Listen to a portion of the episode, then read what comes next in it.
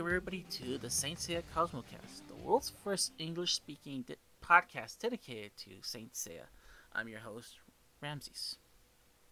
I start by saying thank you to everybody who's listening. This has been a passion project for me to do for last couple of years now, and finally, this with this episode being put up, we're finally seeing the results of that.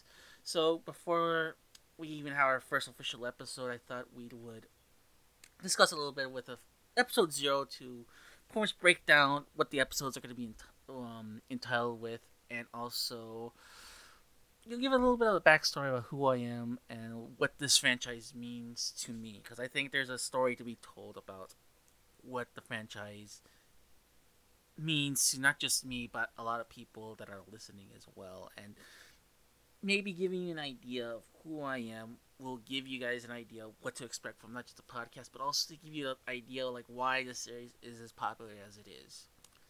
So, um, let's talk a little bit about the format for a little bit. Uh, the format of the shows are going to be that you know I'm going to talk about the news. I'm going to talk about any kind of news that comes up. It'll be toys, merchandise, uh, events, or something new, or something that's coming up with the with Saint Seiya. Either news announcement of an upcoming project or some something involving the fandom or something like that. I would we, we will be covering it. So We'll also be covering um some. We'll be covering episodes of the show as well through little blocks. You know, like six episode blocks each. So each episode of the podcast will be covering six episodes of a particular Saint Seiya thing going on. Right now, the main focus right now is of the CGI show currently on Netflix and the original show as well, which is available on Netflix here in the United States, but I don't know if it's available as well in, on Netflix in other parts of the world. I do believe in Mexico, the series is still going on right now on the cable network BitMe. So I don't know if the, I don't know if that's how the rights work right now with how it is in Mexico and other parts of the world as well. And basically, what's gonna go on is like we're just gonna cover these next two episodes. Episode one, and episode two are gonna cover the first two parts of the series on Netflix, and then we'll move on to the original show. We'll be doing six episode blocks of that, and then when a new part appears, which is their official designation of of a season on Netflix, they call it parts, not seasons. Um, we'll be taking a break from the original series to cover that block of episodes as well, and we'll be covering not just the original series, but we'll be also covering the Hades saga as well. So, with with 114 episodes of the original series, 31 episodes of Hades, and um, 12 episodes currently of of the CGI series, I feel like breaking it down in chunks might make it a lot more palatable for not just new fans but also older fans as well that want to be part of the discussion as well the main focus will be on the original series because I do believe that there is something to be discussed, and I do honestly believe that the series should get recognition because I do feel like there's a lot of stuff, a lot of the, a lot of the work that went into that series. And one of the things that Saint Seiya has been doing, it's it's been a huge influence to other mangas that and even other properties outside of mangas have been very much influenced by the series. Um, in particular, I do believe that Tite Kubo has mentioned that Saint Seiya has been one of his favorite series, and you can tell with a lot of it, especially when you get to the structure of like the very first like major arc where they have to rescue Rukia. That yeah, it does feel a very very Saint Seiya vibe to what he was trying to do at the time, and there are other series as well that pay tribute to this series as well, and I do feel that the series does need its kind of due diligence here in the United States, and I do believe that it can work. And I wanted to work by getting the fans together and also getting those who are, were kind of on the fence with the series to watch these series in blocks and discuss it in these small blocks of episodes, these small chunks, and with it we can digest the series a lot better than it was originally intended. 114 episodes was I mean we how what it used to be when I used to watch it was we would go through these episodes day by day, and then on the weekends we would have a new episode. So we would have that for us. Sometimes they would go to give two episodes a, a day, two episodes, two new episodes a week. I don't know how I don't know how it worked at first, but I do know that like they gave two they gave an episode a week, a newer episode a week. while older episodes were being cycled into the weekday slots, and and I do know for a fact that the CGI series is not everybody's cup of tea right now. I I um totally agree with you. Any complaints that you have about the series is totally valid because I do have some issues with the series. I do believe that there's something to be had in the series that can be used and we can discuss and we can make something out of it. Something that we can, you know, as a community, we can come together and see what we, what the flaws are with the series and try to find the good what we can find not just the good but also what we can find to help improve i do honestly believe that there is room for improvement for the, this cgi series and i do want there to be and i do believe that the saint seiya series on netflix does deserve some sort of merit and some sort of discussion that way those who are going into the series can see pretty much a condensed version of the series. It's not the best way to to get the series. I do believe that there's other better ways to watch the series, like the original series. But I do feel like if you want to get a good idea as to what the series is, the CGI series on Netflix has the best potential to give you guys a good idea. And it's one of those things where I believe that it's something that's right now available everywhere. Most people have a Netflix account, and people can just pop on right now and just watch it. And that's something that um, that's something that's a lot easier to for people to get than to see if they can try to see if they can find the series. Albeit, it's starting to become a lot easier, thankfully, to get the series available wherever you live in the world. Um, as far as who I am, um, just yeah, I'm just gonna give you guys. This is pretty much the majority of this podcast, really. Um, I'm I'm a nobody. I know a lot of people. I know a lot of people that you may know, a lot of, of podcasters, and a lot of other people as well. But I really am nobody. I just guy with a microphone. Really, I just that's who I am, and and that's who that's who I'm gonna end up being anyway. So that's it. So you know, I'm not anybody special in particular, and you know, but my story is with the series is that I grew up with the series. You know, um, it was very crucial to my youth. I grew up in Mexico for several years, and I never really felt part of anything until Saint Seiya was shown to me. I remember watching it. It was the very first episode of the Asgard arc. Seiya had just gotten Seiya and his team had just gotten their new um, that they got rebuilt by um, the Gold Saints, and I had no idea what was going on. But it looked awesome. It, an impressionable young ten year old Ramses was impressed by it. Like he, I had never seen something like Saint Seiya before, and I became a fan. I became addicted. I actively tried to seek out the series, and it was the talk of it was the talk of everybody. Every kid was watching it because it was something we've never seen before. You know, it was there was fights all over the place. It was bloody, very mature. It was a lot of like heavy consequences to their actions, and it was something that we've never seen before. We've been trained for so long to watch cartoons and TV shows like Power Rangers and you know Ducktales and all these other things that's like very sanitized.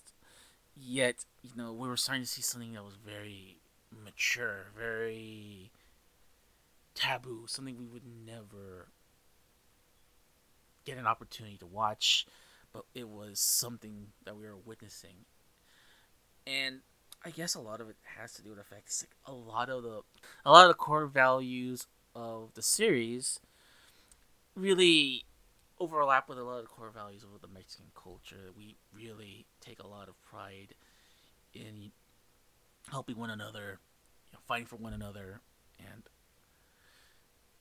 that overlaps a lot with with the, with the series itself. And I'm not, and I've noticed that a lot of people that grew up watching it, like myself, kind of grew up, kind of like understanding the same thing. And a lot of it, what I find interesting is that that's very much a very Buddhist. It was something that was foreign, and it because like in Mexico, they were very so very very you know hardcore Catholic over there, and from and seeing that something that something something that's Asian, something that's has a lot of Buddhist stuff that overlaps with a lot of like the culture of the Christ- Christianity was very very interesting. I think it, in a spiritual sense, like I am, I feel very connected to the series as is, and you know, you know the thing is, when when a series takes off like that, it takes off. It took off immensely. One look at Caballeros del Zodiaco on YouTube, and you get bombarded by old commercials for stuff like we had potato chips, and you're like had like sweet bread. I was promoting it, um, like like um, candy, anything that had anything you can slap the words Caballeros del Zodiaco on, we had it, and you know, I bought into it because like I was still at that age where that, that kind of thing was still I was still very impressionable. So it's it, it's a um, it's kind of a wild ride when you look when I look back at it because like there was times where you got stuff like we had um we even had like a stage show. we had like both a stage show that's like official stage show and like the circuses would get like these bootleg guys come out as like the Saint Seiya characters, and it was like cringy as all you know what. But, um, but I mean that that's the power of Saint Seiya. You know, you you watching it, and it's like everybody. It was the talk of the town. Everybody was talking about it, and like everybody wanted a piece of it. Um, I the movies came out here. Uh, oh, not here. It came out in Mexico. Um, I believe the first, the third movie, the Legend of the Crimson Youth. I remember watching that one in the movie theater, and they took the they released the second movie was released later just as a standalone VHS, and they took the first movie and the fifth movie and they put them together and they put it into like one last movie that they put in theaters. I did not get an opportunity to watch that one because I was in a transitional period living from going to the United States, so I couldn't. I really wanted to see it, but at the time that by the time I got this an opportunity to watch it, I couldn't. Um, and there was also a time too where it's just like things were starting to, to wind down with the franchise and you know sailor moon was starting to take that position itself as that next big series that would eventually be the talk of the town. And it's interesting that's like sailor moon was it, it's because like uh, just an aside sailor moon for me was like it replaced saint seiya for a time. And for me, I, I have a lot of admiration for the series. I think it's a beautifully animated series. There's some really good stories, and you know some of the other characters are very likable. And I felt it was very interesting that like you there's like a crossing where it's like in Mexico and in America at the same time when I was moving from Mexico to the United States, they were both at the same time having like this. Like it was starting to get, it was starting to become up and coming. Saint uh, Seiya was being cycled out and Sailor Moon was being positioned as like the next best big thing. And same thing with Dragon Ball. Uh, you know, here in the United States, we, we started with Dragon Ball and Dragon Ball Z. Well, actually, we started with Dragon Ball, and then Dragon Ball Z. That's when it started. That's when it started getting really popular. Then it hit Toonami, and that's when everything kind of like hit the fan for the series.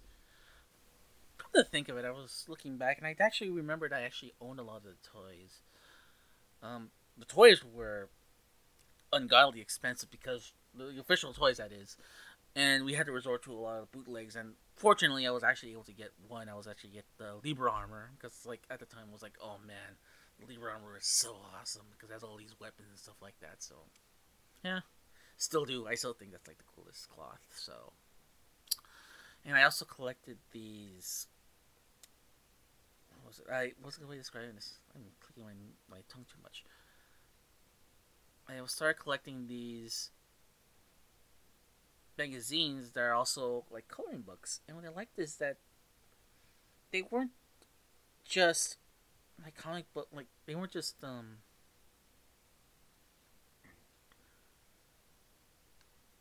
what I liked is that they weren't just magazines with coloring pages. It really did tell a story, and it really did give me an opportunity to like see a lot of what I missed, and a lot of what I wanted to know about these characters. And not only that, it does help that like they're really well, they're really well drawn. They're not like these. They, they weren't half-assing it when they were doing these books, so it's like it was really cool to have um, something like that to read and to draw and to color with because I think that was a really cool to have. And you know, I moved here to the United States. This was 1996, 97. So, um, the internet was was booming at that point. Like it was starting to get to like little by little we were getting to that internet boom and this and you know, with with the internet booming, it was just like I started digesting a little bit more information about Saint Seiya. I learned that oh wow, there was another series that we never got, which was the Hades arc, and I learned all about that. But I only read about it in text, never saw any drawings, never saw never read the actual comic or anything like that. And that's you know that's that was that was all I that was all I ever knew like until 2001. 2001 I was in college and I learned that the Saint Seiya uh, series was continuing. And of course I jumped on it, you know. It you who wouldn't want to jump on the, to finally see what was going on after so long after not knowing what was what was the big deal about it? Well, you knew what the big deal was, but you didn't see. I didn't never saw it. I never. I knew some of the characters. I only saw like brief images, but I never saw anything in action. I wanted to see a lot of stuff in action, not just these small little JPEG images on Web point one point oh. I was really, really, really invested in this series, and uh, again, I was I hopped right back onto the series, and around that time too, that's when the Knights of the Zodiac DiC dub happened, and it was well, we all know about that dub, and also around that same time too, it was starting to get some traction again in Mexico, and being living in a border st- border city like San Diego, you can get channels in Mexico. So I was able to still watch Saint Seiya in its original native form when it was re-airing again afterwards. And that's pretty much what it was. You know, for I kept I kept what at it with the series. I was highly invested in it, and you know, this is what now I'm here posting a podcast about it. And you know, I and I always felt like the English speaking world of Saint Seiya was always lacking, and I always felt like having this kind of a podcast where we can all conjugate and all get together and talk about the series in English might get people more involved with the series, and that's pretty much what I want. My goal is I want to get more, more people involved with doing this kind of a podcast. I'm not just not doing this podcast. Well, it would be nice to have other people, but it would be nice to get more people active in the community, especially the English speaking community, to get more people into it. Because I do honestly feel that it's there's something there. I do feel like there's something there, and I do feel like the barrier of entry is very high, but it can be broken. And I want to break that barrier of entry so people can watch it and enjoy it with other fans as well. That's my biggest goal. I really want to get people involved and more active with the series. And judging from the responses, judging from everything I've been seeing so far with the franchise, seeing other people talk about it, and seeing more and more people watching the series I'm seeing this new trend. It's like it's starting to get like this momentum, and I really am happy that it's getting that momentum. And you know whether it's because the original series is on Netflix here in the United States, or people are watching because of the CGI series, whatever side you're on. you know that's perfectly fine. So, um, so I, I reached out to the fans, reached out to the fans, and I asked like what their first experiences with Saint Seiya. Um, on Twitter, I said Lum Ramayasha of the podcast Manga, Manga Maverick said, I got into into it in the summer of 2005 when Viz offered the digital bundle of the entire manga for like $84, which if you broke it down, 26 issues uh, divided by 84, that is $3.25 a, a pop. That's, that's really good. And I read the entire thing in like a month. Really good. And since I've reread it many times, especially the Hades arc, which is my all-time favorite, still need to watch the whole anime though. Well, there you go. The anime is getting getting dubbed as we speak, and it's still available. Also, I think subtitled as well. So, one way or another, it's going to be available. They also left a link to their podcast, the Manga Mavericks, where they talked to Shannon Garrity and Mari Morimoto, the English editor of the of the series and the translator. So I'll link that in the description as well. So there you go, folks. It's kind of a short podcast, just to give you guys like an idea what's been going on. Um, I really am happy that I'm doing this. I'm really scared to death also doing this kind of show because I don't know how it's gonna end up. But I do appreciate you, um, you listening to the podcast. It's really good. I'm really happy about that. Um, if you have anything you want to share with me, anything you want to show, like news wise, um, anything you want to discuss on the show, please follow me on Twitter, which is st cosmocast. Again, the address, um, the Twitter is st cosmocast. And one of the things I'm gonna do when we start up the show proper is we're gonna have a thread for discussion of the our first episode, which will be the first eh, first part of episodes of the new CGI series. So you gotta look out for that on Twitter, and um, we'll be discussing the new series, and I'll be replying. I'll be talking to you, and I'll be, be talking to you guys on that thread, and also be posting a few of the thoughts as well on the next podcast. So you have a bit of homework, unfortunately, which is to watch the first part of the new series. The new series currently on Netflix. So, with that said, guys, I do really appreciate you stopping by and giving me a listen. I'll be back next week, and then hopefully afterwards we'll be on a bi-weekly basis afterwards. Just like you want to get an episode zero out, just to you know give you guys a little taste about what's coming up next. So again, my name is Ramses, and I want to say to all you guys, keep burning that cosmos.